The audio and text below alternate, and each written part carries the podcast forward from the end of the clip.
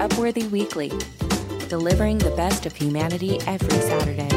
Here's your hosts, Alison Rosen and Tod Perry.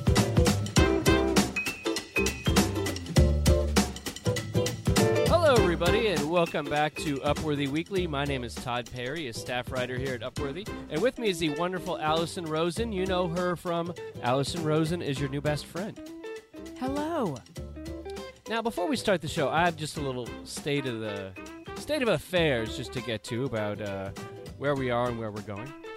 I don't even know what you're about to say. Well, you know, this is this this is this comes after a meeting with uh, Upworthy Brass, with uh, Joe Upworthy, the owner of the company. Oh, Joseph Upworthy. I love his work. You know, this just points to the disparity in our position and power because you're connected to the whole Upworthy conglomerate. Yeah. Whereas I am merely a co-host on the show. So all my info like I never have an audience with Joseph Upworthy. It's always via you. I hope you're a reliable narrator. Well, you know, whenever it happens, it's it's I'm I'm almost hardly in the room because there's a very large corporate table, and I sit way at the end of it, and uh, I, I'm not even in the room. it makes me feel very small, and Yeah. I just sit there, and he you know barks at me, and then I go back and I tell you, you know. Okay. Uh, but- I understand. But what I was getting at is when we first decided to do this podcast, uh, the basic idea was that during the week people tend to consume news that is kind of negative because you know there's a pandemic going on, there's political outrage everywhere, there's everybody screaming about Spotify. Uh, there's Yes. there's just so much stuff going on that on the weekends people need a little break. Mm-hmm. And so we created this show, Upworthy Weekly, so that people can hear these kind of uplifting, fun, lighthearted stories told in a compelling and hilarious way by uh, Alison two Rosen. prof- yeah, two professional podcast personalities. That's two right. professional, unparalleled podcast personalities who love alliteration. so uh, that that was my assumption. That's what people are going to get out of this show, and that's what we're aiming for. But but no, here's actually what's happening. I hear more and more from people that basically say we love your show because it gets us off of listening to true crime podcasts and podcasts about murder. Yes, I have heard this too. Now, the question is do we specifically appeal to people who are weaning from murder podcasts, or is it just that everyone listens to murder podcasts these days? And so it's like a common denominator. I think we're specifically appealing to people who have been binging on negativity and then they're like, I want to come to the surface. I want to hear about dogs. Yes, exactly. And I think that also we tend to have a slightly female audience. And I think for some reason, females are into true crime. Yes. I think that's it. That was like that SNL bit where the women are like, he's gone tonight. And then they just end up watching true crime shows on Netflix. I I never really really got into true crime. However, and this is not true crime, I did spend like an entire summer watching Law and Order SVU, Oh, and I was addicted to it. It is it's so formulaic. It's actually very dark, but it always you know good prevails pretty much. And I don't know, I, I got really into it. Now the problem was with uh, me hearing this is that Joe Upworthy tells me he goes Tod he goes Tod we got to pivot to murder we got to pivot to murder and the show because that's what the people are into these days. So I want some patricide. I want some matricide. I want some uxorcide I want some deicide. I want all of that. And then at the end of the day I want a little bit of in a small town called Danbury Connecticut a man was Oh, going out to the a little- trash can. A little bit of Keith Morrison. Wait, okay, so patricide, matricide, deicide. What was the third one? Uxorcide. Extracide. What is it? Uxorcide. Isn't that like a birthstone for people born in August? I think that's What is that? Uh, it's actually uh, when one murders their spouse. Oh. Interesting. Given how frequently we talk about the anvil hanging over my husband's head, you'd think that I would know that, but I've never heard that word. And I'm like a word person. Yeah. So it, well, it's ironic if I'm using that correctly. Ever since the Alanis Morissette song, I'm not sure. It's silly that you said. It's amusing. I don't know where I'm going with this. That you said that because the stories today, with a couple exceptions, are even more wholesome, than before. Good. So we're not. Joe Upworthy says zig, Tod Perry zags. That's right. So we're you know we're not going to pivot to murder anytime soon mm-hmm. until we have to. So until then, yeah. we're going to keep delivering only the best and uplifting and fun, heartfelt news stories. And uh, Alison Rosen, what do you have? Okay, let's get to the story. So, uh, a user posted on the Reddit forum, Am I the a hole? Uh, which is not, I didn't say all the letters in that word, uh, to ask if it's okay that he ditched his racist date. This story uh, ran on Thursday. It's by Shawnee G. Shawnee G. And uh, the headline is Man ditches his date at a restaurant after learning she was racist, asks if he is wrong. Um, okay, so this guy met this gal at the gym. He had a big crush on her. He asked her out. She said yes. And they decided, or he decided, that he would take her to a Korean barbecue restaurant. I don't know if you're familiar with those, but like the fun of it is that you grill your meat yourself. Quick sidebar when I was pregnant, I had the strongest craving for this one particular Mongolian barbecue restaurant from uh, down in Orange County, which I haven't been to in like 25 years. Uh, I I never went though, and then the craving went away. But someday I would like to revisit. And I enjoy doing all the meat and stuff yourself. But anyway, um, so she, the date, was unfamiliar with like the fun of barbecuing your own meat, and she wanted to know why are the customers expected to do the work that the employees are supposed to do. I, I you know And I then- hope that she never goes to Subway because she is in for a rude awakening. Uh, he explained that's part of the fun, but he said, look, if you don't want to do it, we can just order stuff off the a la carte menu. In my experience from aforementioned Mongolian barbecue place, it's like, yeah, you could order the dumplings and things, and they're very delicious. But why would you do that? The whole fun is choosing your all the stuff. Anyway, Yeah. um, okay, so she she said no, but in, she wanted to do just do the regular Korean barbecue, but instead. This is so awful. Instead, she called the employee over and like demanded that the employee grill the meat for her and then serve it to her. How happy So- was the employee? Uh, I can't imagine she loved this. So at the end of the meal, she asks for dessert. The waitress brings them the menu, and uh, then when the the sorry the server brings them the menu, he said the term waitress.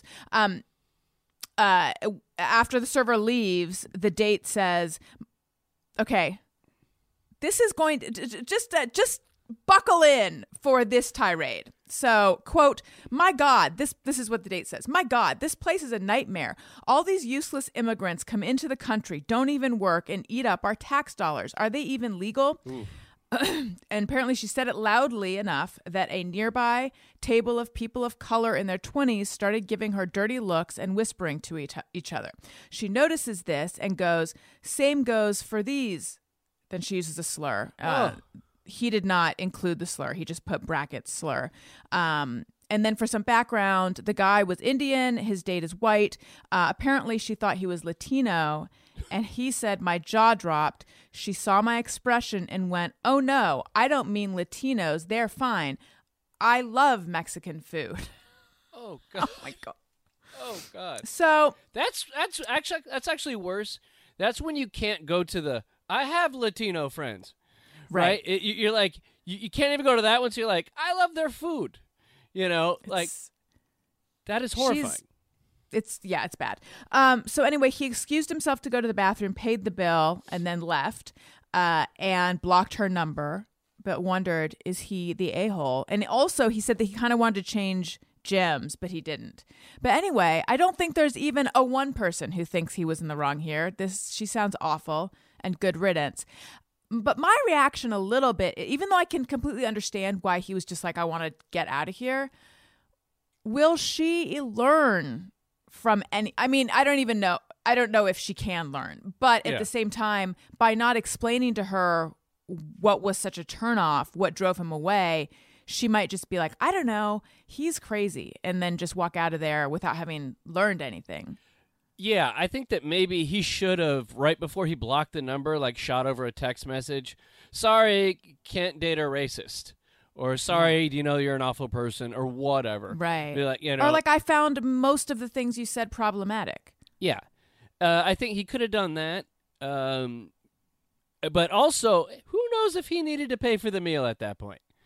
you know, it's okay to stick her with the tab when she goes off on a racist tirade. You know, This is true. I feel like you Do you think she? Yeah. earn the right to pay for the tab if you've done if you do that at, at a at a meal, Yeah. You know. Well, he said that he left a, a hefty tip, so I think he felt bad, bad, bad for the the establishment. Oh, that's true too. Yeah. Yeah. And again, the guy probably was upset and, you know, not thinking too clearly about how to precisely execute the exit. But I think he did a great job. I hope the the gal Tomi Lahren was that her name that he was eating with. Something like something like that. Something- was, um, and- reminded with it, it rhymed with Nobert or something. Okay, okay. Um, well, that's you know, I, I think he did the, the right thing, and he'll he'll rest well knowing he did that too. That's not gonna. He's not gonna in six months go. Oh, that was wrong. You know, he's gonna feel better and better about that decision. He's gonna wonder Right. why he posted on Reddit asking if he was in fact. Uh, yeah, an a hole. Yeah. Have you ever posted on that forum? I certainly never have. I've thought about it before.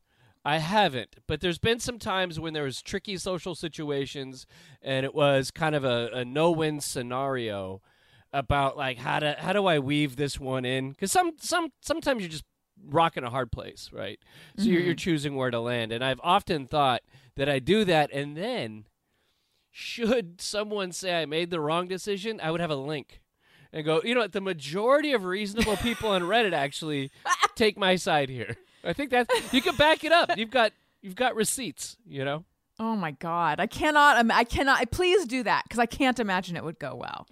What if okay, say say Daniel did that. If if it was an intermarital Oh problem and he wasn't sure, would would you actually read the public's opinion and go, maybe I am wrong? You know, would you take it into consideration or just be like, this is, uh, you know, you've you've crossed a line? Betrayal.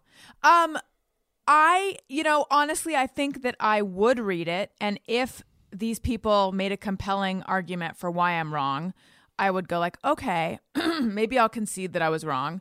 But you were wrong to go ask them instead of just coming to me and to do it without my permission. So therefore, all in all, you're more wrong than I am. That's what I ah. would do. Yeah, there's no way out of that one. But also, just because I know myself and I know him, I know that I would be like, you presented it. Eh, you know, you left out some details. This isn't the whole story. You're leaving out the context that matters. That's why they said you weren't the j- or whatever. Yeah. I'm awful. I, I wonder if the woman who got ditched on the date knew that this was a Reddit thing and later saw it. You know, I was misrepresented. You know, Maybe, maybe we'll hear from her in a future story. I was just being a proud American. Uh, Upworthy Weekly. people are sharing the telltale signs that it's definitely time to quote leave a party. I love leaving a party, so I love this. There are few there are few things more satisfying than knowing you left a party before things turned sour. You came, had a good time, had the sense to hit the exit before a fight broke out, the cops showed up, or a bunch of people got into a drunken debate about politics. There's one rule that my wife and I, I wrote this is written by me. Um, there's one rule my wife and I have: when the couple throwing the party starts to fight, that's when you grab your things and go. That's really smart. Yeah. Um, and it's one thing to know, you know, how to leave before things get lame, but it's also seriously important to identify situations that could lead to physical violence or sexual assaults. Reddit user mharris1405 must have gone to a rager over the weekend because on Sunday they posted a great question to the online forum. What are some signs that you need to leave the party? And here are some of the responses were uh, when the host is the cause of any type of drama, Yes. Yes. Uh, when people start getting obnoxious, if you see drunk or high people breaking stuff or screaming, hmm. interrupting others' conversations, that's when you can see the party is going to get worse. Next, this is a good piece of advice never be the drunkest person in a room. If you're at a party and can't identify two people more intoxicated than you, find a safe really ride funny. home or quit drinking for a while. I like that. well, the problem is the drunkest guy in the room usually doesn't have the wherewithal to go, wait, wait, wait. Right. Hey, you know. Yeah. Um, and this one's good. When you can tell there's an emotionally unbalanced person there who you have a feeling will be a problem, you may consider leaving if it escalates. Whether it be starting a fight, or you could tell that they're gonna ca- ca- cause a problem, or you feel uncomfortable around them. Always trust your trust your gut. And that that's true. I was once with a, a buddy of mine, and he brought like a coworker out. We were just hanging out at a bar, and uh, this guy he brought. One of the first conversations I get into meeting this guy's like, "Man, I don't know why it is that every time I go out, I get into a fight." Like, I love I love the completely unaware uh S starter. right? He's like, What is it?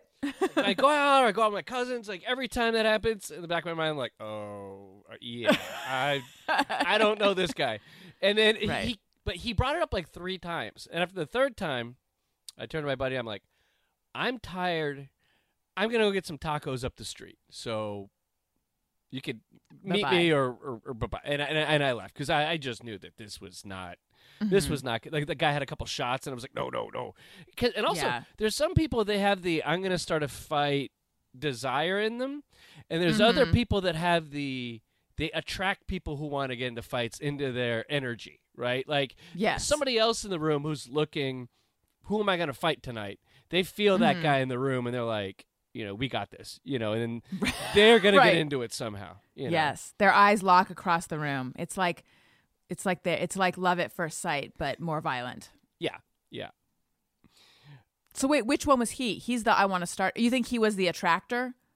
I think either way, I think I think he was probably the attractor. Like Yeah. he's looking at people too long in the eyes, you know, looking at strangers or his posture or you know, there's a whole kind of animal kingdom element to a bunch of people being in a bar, you know. I have when I lived in New York, I- have two had two friends in New York, still friends with them. Um they actually it doesn't matter. You know, I don't know why location is important. It's not important. They met each other through me and they are both the same kind of person, both women. Uh and they both are just very mouthy for lack of a better word. Like no one crosses them. No one does something inappropriate toward them. If someone makes a comment behind their back as they're walk- walking they will stop and turn around and start something. And i am the complete opposite. I once to me this is the story that to me just crystallizes this trait that i want to work on in myself. Um, i had graduated college and this like pretty famous author was giving a lecture there. And so former students of the english department were invited to come back and i was it was full so i was sitting on the ground and i felt something tugging on my back and i and i looked and a professor who was sitting behind me had his foot on my coat oh. and i didn't i held still the whole time because i didn't want if i moved then he would realize he was stepping on my coat and i didn't want to make him feel uncomfortable. But he was the one stepping on your coat. i know! I i wouldn't do that today Good. but that's how much I am like, I I have, uh, I, I can, that's how much I don't speak up or I have to fight against the urge. So, anyway, though, these two friends who are the kind of like they would start, they had both been in, I don't know if they'd actually been in physical altercations or walked away or whatever, but like they were just the opposite of me. And then when I introduced them, it was like, oh my God, they are both staring into a mirror and they both are need to do some work. oh, or I need to be careful if I'm hanging around with them. do they not like each other? Do they get get No, get at they they other? really liked each other. Oh, no, because okay. they both had like pretty much the same worldview of like you don't let someone mess with you. People need to be told what's what. You know, when you were uh, teeing up uh, this part of the conversation, you said, "Oh, it doesn't matter location." But then you talk about my two friends in New York who are very outspoken and don't put up with any crap. and I'm like, eh, maybe location does matter. I think you're just hanging out with New Yorkers. Is, is it? Maybe yes, I know. It, it yes, but like neither of them have New York accents. I've never heard either of them call a taxi by whistling with two fingers. You know, one of them is very blonde and followed the Grateful Dead for many years. So they're like subtly true New Yorkers D- the blonde, as opposed to what? the blonde that followed the dead. You got a, a picture? You got? I mean, for a friend. for friend she is stuff. married and has kids. Uh, but Yeah, I yeah. could. I'll send you a photo after, and you'll look at it and you'll be like, "Really? She looks so just blissed out." Oh, sounds hot. I, I was thinking of uh, some other things that are telltale signs it's time to hit the road at a party. Yeah. And one of them is if there's ever a point in the night where one person is holding court and ranting and just won't shut up the whole time and just like, you know, the thing about Governor Newsom, you know, or whatever. and, and they're just, and everyone's just sitting there going, oh my God, won't this guy shut up? You know? Yes. And they go on and on because they've gotten too drunk and they're feeling powerful or like, you know, they're sitting there like, it's just the flu, people. Why can't we get over it? You know? Um, but it's like, and everybody else is kind of too tired or whatever and just is paying too much against it. attention to the one person or th- some person's going off about their family like my brother blah blah blah and you know he Yeah. wasn't great and they start talking about people you don't even know like a coworker or something Mm-hmm. that I, I don't know and they just go on and on time to leave um also when people get too huggy and emotional usually this is a, a man at something where it's like oh man i've loved you man we've been bros forever Yes. and i'm like oh nope time to go it's You know what? I re- it's been a real long time since I've been at a party that has the potential to turn sour. But uh, uh, uh, a memory from my party days, that thing where you're both, you know, a, a little drunk. And you have like a pretty long conversation with someone you just met where you go into a lot of detail about something and now you feel like you kind of know them. And then some time passes and you run into them again. They're like, So what do you do? And you're like, Oh my God, we already went over this. yeah or uh, ashley um Yeah, you know exactly. You know, and like I can't, I can't, I can't recapitulate that entire conversation we had. Uh, and, and then you almost you then are if you uh, uh, um, you're probably like me on this where then you feel bad because you had to make them kind of embarrassed because you had to reiterate something you already told them? Yes, you know? Yes. um also i was thinking one time when it's time to leave well i don't know if it's time to leave the party. It could be when the party's getting fun but if you're ever at a party and someone asks do you party Oh yes, because that's you're about to be taken in, into a bathroom. That's right. Now, it's either going to be sex or cocaine. One of the two. You know, so it's you never know. Somebody might be into some weird kinky stuff, and like, right, maybe both. or at that and the blow. But usually, if if you're at a party and someone says, "Do you party?" That's usually it. Um, if it's a third thing, um, then then also you want to be careful. If you know, do you party? Yes, and then it's, whew, it's some kind of scene that you didn't know was happening. Right. What if you're at a party and you see a lot of pineapples? Oh, Not the actual fruit, but the you know drawings and representations of pineapples. Well, I think as we've said before, the pineapple means they're swinging. Right. So if you're into that, stay. But otherwise, it's about to get weird. right. Upworthy Weekly. I have a story, but first, just a real. I'm sorry. I just have to get this off my chest. Everyone has to know. You have two tortoises. I discovered this over the weekend. We've now known each other for like a decent amount of time. We've had a lot of conversations. Mm-hmm. I know you have a dog. I never knew you had two tortoises. This changes everything. And when I heard it, I said, There's no way I'm not spending a lot of time on the podcast discussing that. Okay, so it didn't make you feel like I was a creepy reptile guy because sometimes No. people get that vibe when you have tortoises. Really? If you had a snake wrapped around your neck and you enjoyed feeding it rats and making people watch and stuff, then you're a creepy reptile guy. But no, tortoises is like, uh, you're like Dr. Dolittle. Oh, thank you. I loved it. I love it. Yes, they are. They they are. Uh, I have an African sulcata tortoise that weighs like forty five pounds, named Charles Woodson. Uh, but we recently found out that Charles Woodson is female, so we're kind of trying to figure out how to square that circle. I think maybe I call her Charlie sometimes. Charlie. Yeah. Charlie is a, is uh, pretty uh, androgynous of a name these days. Yeah, and it used to be a female perfume back in the day. That's Uh, right. and, and then I have another one uh, named that's a, a uh, African uh, leopard tortoise that's smaller but older, and uh, his name is Kingston.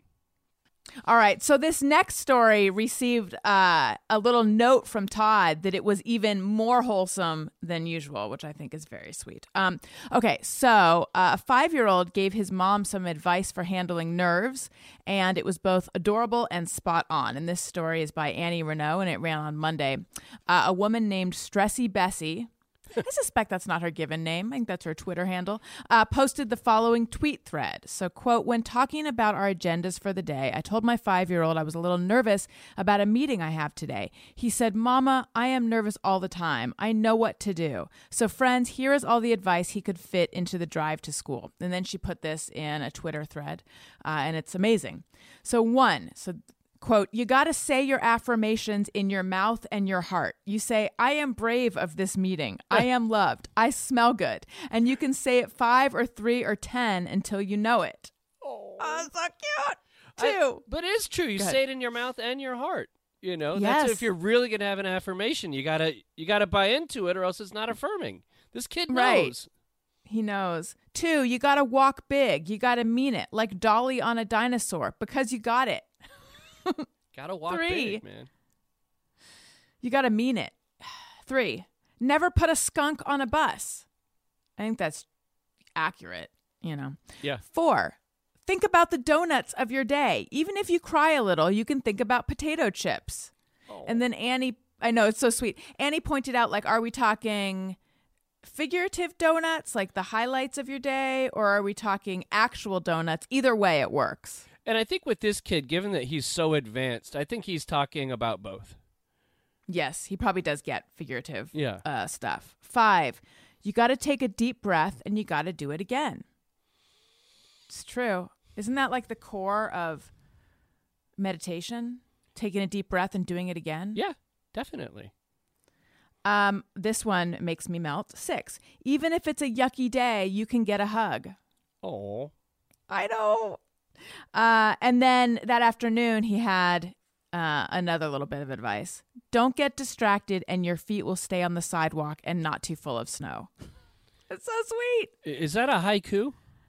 I, I think so. S- Some kind of Zen koan, you know? Yeah, I'm gonna I'm gonna think about it, uh, and and also clear my mind at the same time. Whoa. That was deep. Yeah, it's so. Yeah. Thank you. You're just like I'm, this kid. I'm you know? This kid was me. eerie music, eerie look. Um, yeah, that's very sweet. This is all really good advice. Um, and I'm really glad that she wrote it down and shared it with all of us. And now I'm trying to think if my children have offered any sort of things like this.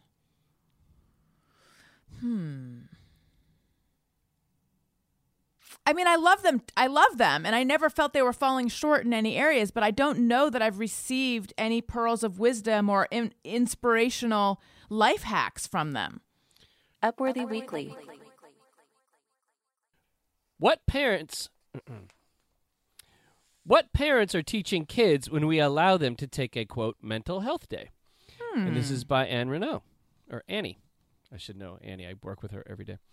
Um, Utah passed a bill in 2018 that allows a mental health day to count as an excused absence from school. Oregon enacted a similar law in 20, 2019, and Arizona, Colorado, Connecticut, Illinois, Maine, Nevada, and Virginia have all followed suit.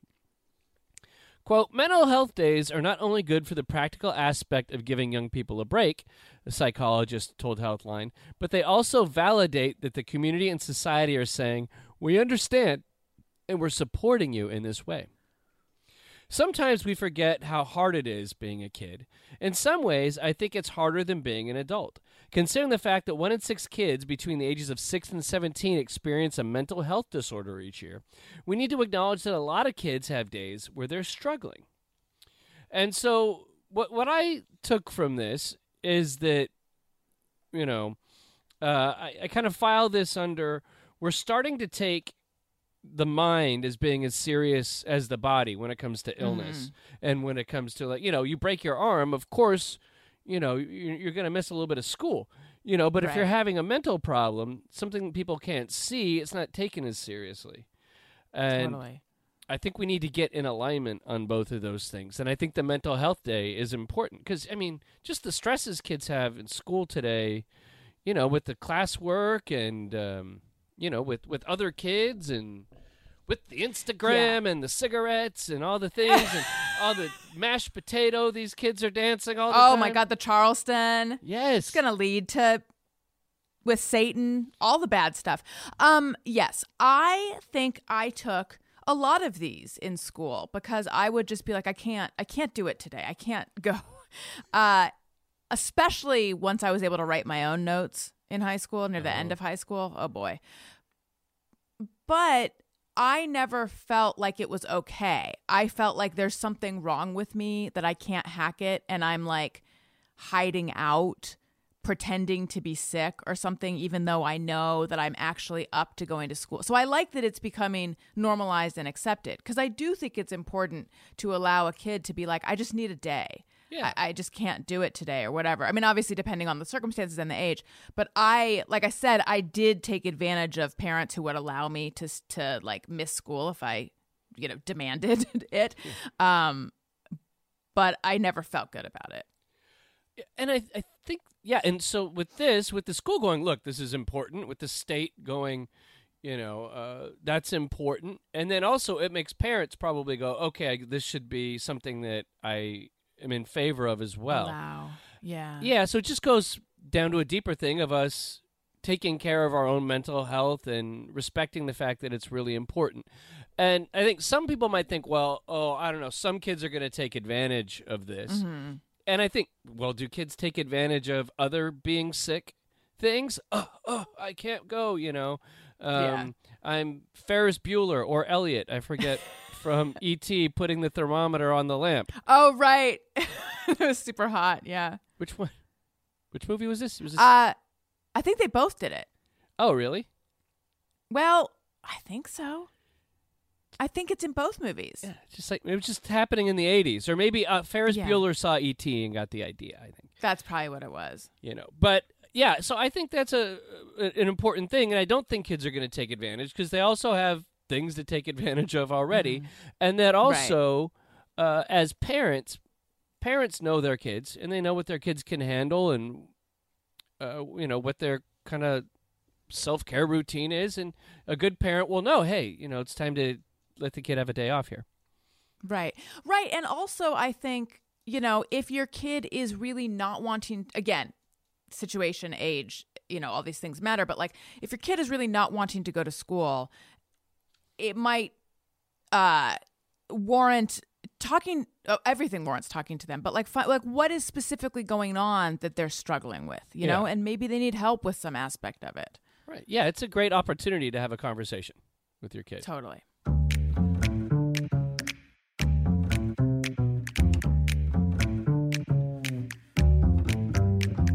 It's time to rate your week. Have something great happen this week that you just have to share with the world? Tell us about it by emailing us at upworthyweekly at upworthy.com.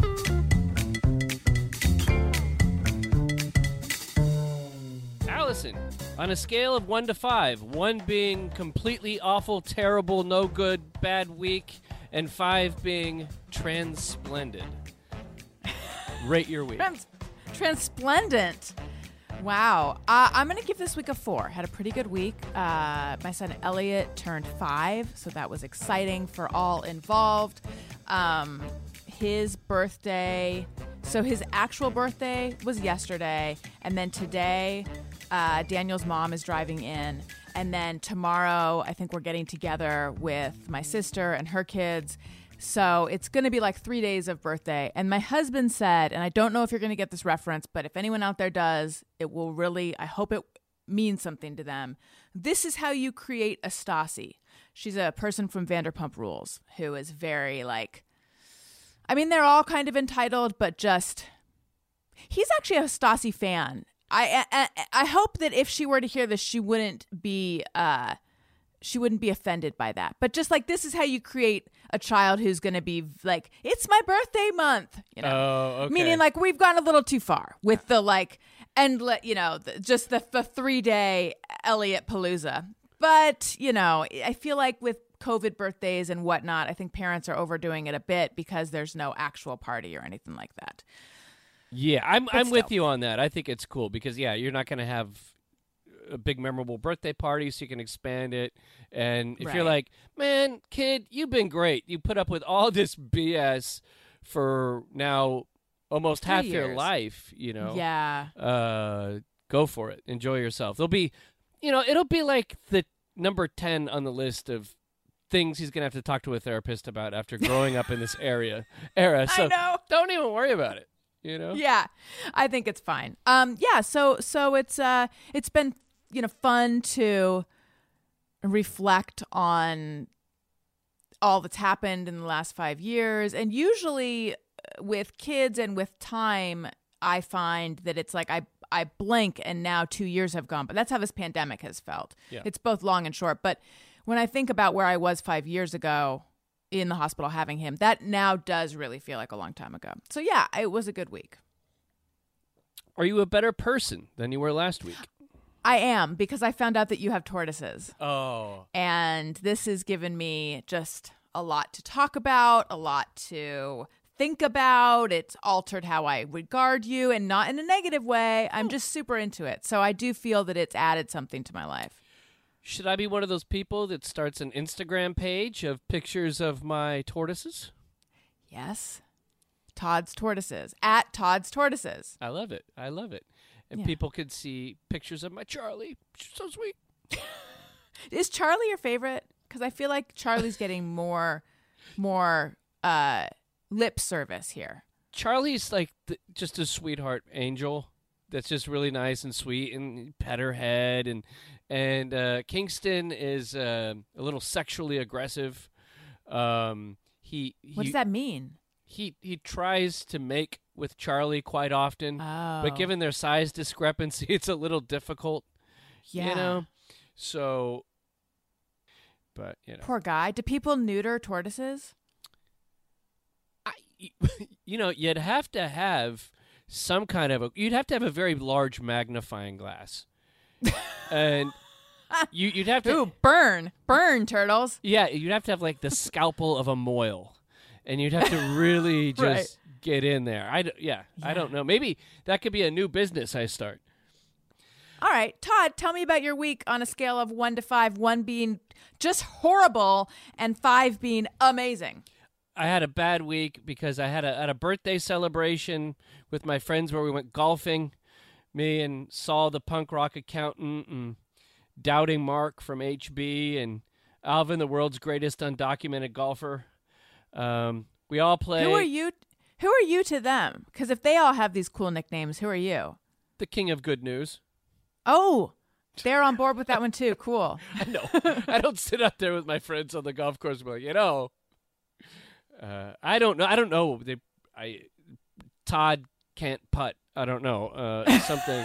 But I'm gonna have to ask them. I played horribly. I played horribly, and it just my game fell apart at a certain. point. And I know this is total first world problem. Saying I had a bad week, I had a bad golf outing. Right. But I was like so sad that my friend. I was playing and I was like, I can't hit the ball good. well, I was just gonna say, but I think I I interrupted you. I was gonna say, are you a better person this week? No, uh, I think I need to get out and do something. I- I've been cooped up in the house too much, and it's the pandemic Yes.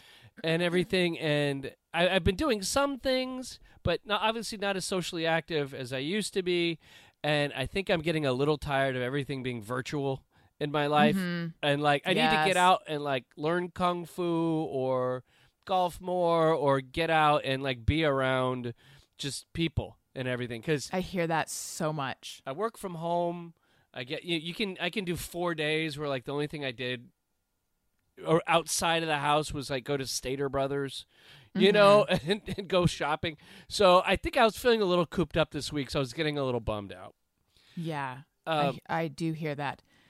But oh, and anybody listening, if they're interested, I wrote a piece on one of the guys I golf with called "My Friend is the World's Greatest Undocumented Golfer."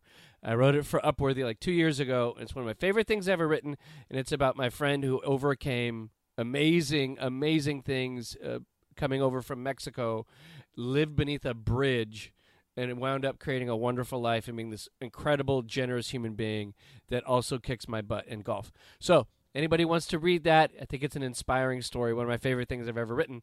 That's out there on. Uh, just Google it. Upworthy Weekly. Uh, speaking of parenting, an anxious mom to be asked what parents love about having children, and the responses were beautiful. That was the headline. And this is by some sappy guy named Tod Perry, and it ran on Friday.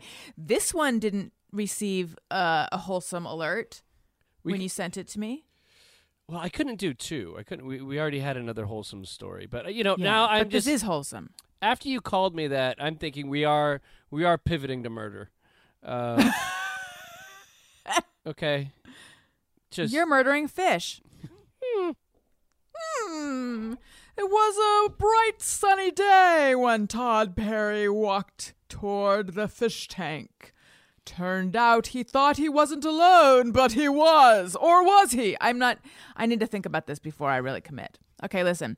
Um, so, uh, uh, uh, a writer named Rose Stokes tweeted Without wanting to undermine the struggles of parenthood, which I know are huge, I'm getting a bit anxious with lots of people telling me how hard and difficult being a mother will be. As an antidote, parents of Twitter, what big or small things do you love about having children? And then Lucy Huber, who, whom I follow, responded, uh, I think the reason it seems like parenthood is all bad is because it's easy to describe the bad parts and impossible to describe the good parts because they are so good they are otherworldly. I think that's very accurate. that is that is. Um, yeah, because the negative parts are like very, they're usually concrete and uh, very tweetable and funny and all those things. Where it is, it is harder to articulate, sort of the, the the um. I'm having trouble articulating what I'm trying to articulate. The good parts. Uh, Well, okay, and the then whole just point was she said the good parts are hard to articulate. yeah, That was the whole thing, and then you're like, I can't Right. articulate the hard. Yeah, so it's Right. But It's I was good. trying to articulate what it is about the good parts that's the the sort of the the the scale, I guess is what I mean to say of sort of the overwhelming scale of how sort of transcendent it can be. Okay, Just a Baker says, um, Mother love. The moment you hold your baby and this new emotion sweeps over you, you are changed forever. You won't believe it until it happens. Your kids make you feel pure joy, happiness, rage, and sadness, and they will make you laugh.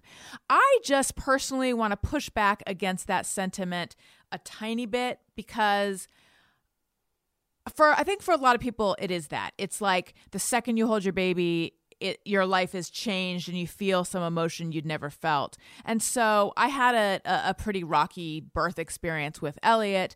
Um, by the time I held him, I was I didn't for me getting to know it was a slower experience. Uh, it was, you know, and I had a bit of postpartum depression.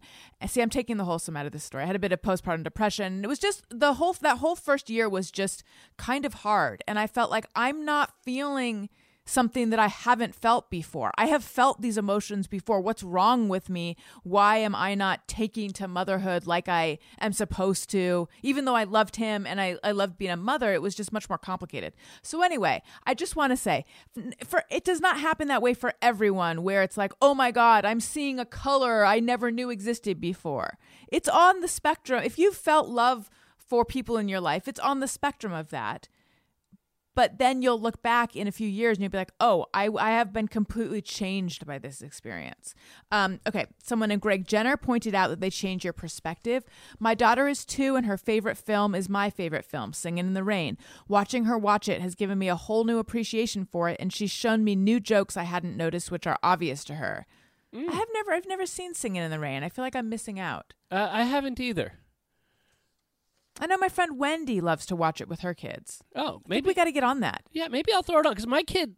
The, I showed him Grease when we were when he was like the the dancing and everything, and he loved Uh-huh. it. Like he loves music Yeah. and dancing, and uh, he immediately like loved Grease for some reason. I was like, oh, that's I love Grease too. So, you, You know what's a movie that I've found is very spellbinding to kids is Sound of Music.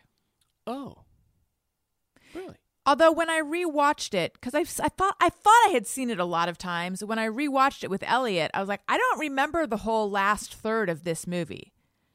I don't know that I had ever. It's a long movie and it gets dark. Yeah. I don't know that I had never ever really like appreciated really where that movie goes. But, you know, a lot of singing and dancing. Okay. Uh, Isabel Oakeshott says, It may be the hardest job in the world, but it's also the best and most meaningful. What I can promise you is that it gets better and better. Mine are now 9, 10, and 14, and I wish I could stop the clock right here. Not pure joy, but many moments of it.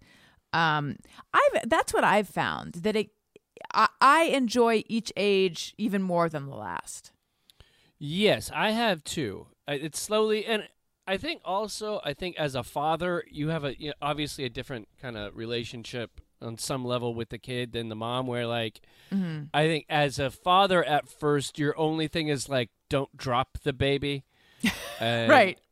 And I I believe that probably the intuition of a mother to do motherly take care of things is probably a lot stronger than it is for a dad. Mm-hmm.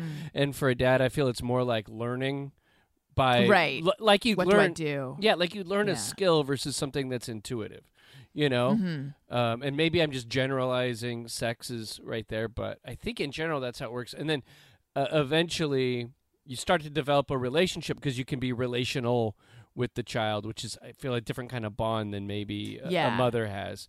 And so after the kid was like three and a half, and you can kind of communicate and enjoy things together, that's when everything really kicked in with me going, oh, this parenting thing is is joyous versus like, oh, it's poop and pee and tears Right. and, and all that.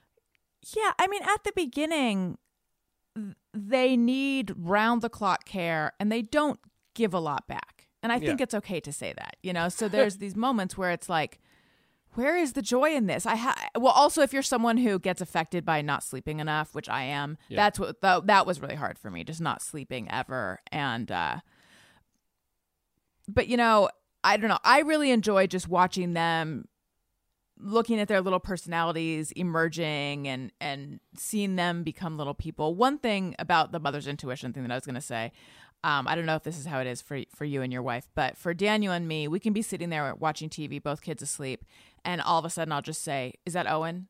I think Owen is is crying, or I think Owen is making noise, and he's like, "How?" And you know, and then we'll look at the monitor, and he is, and he's like, "How did you hear that?" It's like I have this, and it doesn't even feel like hearing. It's like a I can like feel in my body when one of my kids is making noise. It's weird. Wow. Or I just do have better hearing. I think I also have better hearing than my husband, Wow. but I'm very attuned to it. wow. So now you got to start figuring out like he just skinned his knee at school. you know. Yeah, it hasn't it hasn't been like that Well, yet. They had those awful stories where like a teenager gets into a car wreck or whatever, and then the mother's like, "I was at work and I got this feeling in my gut," and I'm like, "Whoa." You know. Well, the thing is, as someone who sort of who has some anxiety, I feel like I get those feelings every single day. So one of these days, it will be right, and I'll be like, "Aha! I knew it." But I should really pay attention to the ninety nine point nine nine nine percent of the time I had a feeling that something bad might be happening, and it didn't. It didn't pan out. How many times did you think that the child was possibly stolen by a dingo before the age of one? Fourteen to seventeen, Ti times a day. and there aren't even any dingo around here is that that I'm the aware of. is that the plural for dingoes? Dingo? I hope so, because as I said it, I was like, "Is that right? Dingay, It sounded cr- dingoes, dingo." Don't any dingo. Dingoes? I don't know. dingoes. The dingoes ate my baby. No. No. Well, this dingo has something to say. He'd like to thank everybody for listening. Yeah. These dingoes, yeah. that- these, these dingo? dingoes. I. Well, I was going to say you're not a dingo to me, Alison, but I am pure, pure. Di- you're a dingette. How about that? Thank That's- you. The dinget. How about that? You know, everybody always has names for their listeners. You know, Yeah. It- What should our what should those what should the the listeners be? no one would. They should write in and let us know what they want to be called. Uh and write uh, to us at and I let's upworthy no, upworthyweekly at upworthy.com. That's right. Upworthy Weekly at upworthy.com. Uh, thank you, everybody, for listening. And if you haven't yet, please leave us a review. Let us know which true crime podcast or podcast about murder you have We're replacing. you're replacing with this show. Uh, and let us know what you want to be called and do that on Apple Podcasts. Uh, but rate us wherever, whatever, in whatever app you're using. There's probably a way to rate us. Give us a nice rating that helps the show so much, uh, and leave us a nice comment on Apple Podcasts. And we'll be back next week with more murder and mystery. That's right. Upworthy Weekly was produced by Tod Perry. Follow Upworthy on all socials at Upworthy. Alison is on Twitter at Alison Rosen. And Tod at Tod A. Perry. That's Tod with one D. Questions, comments, or to tell us about your amazing week, email us at upworthyweekly at upworthy.com. I'm Marley Balin. Have a great week.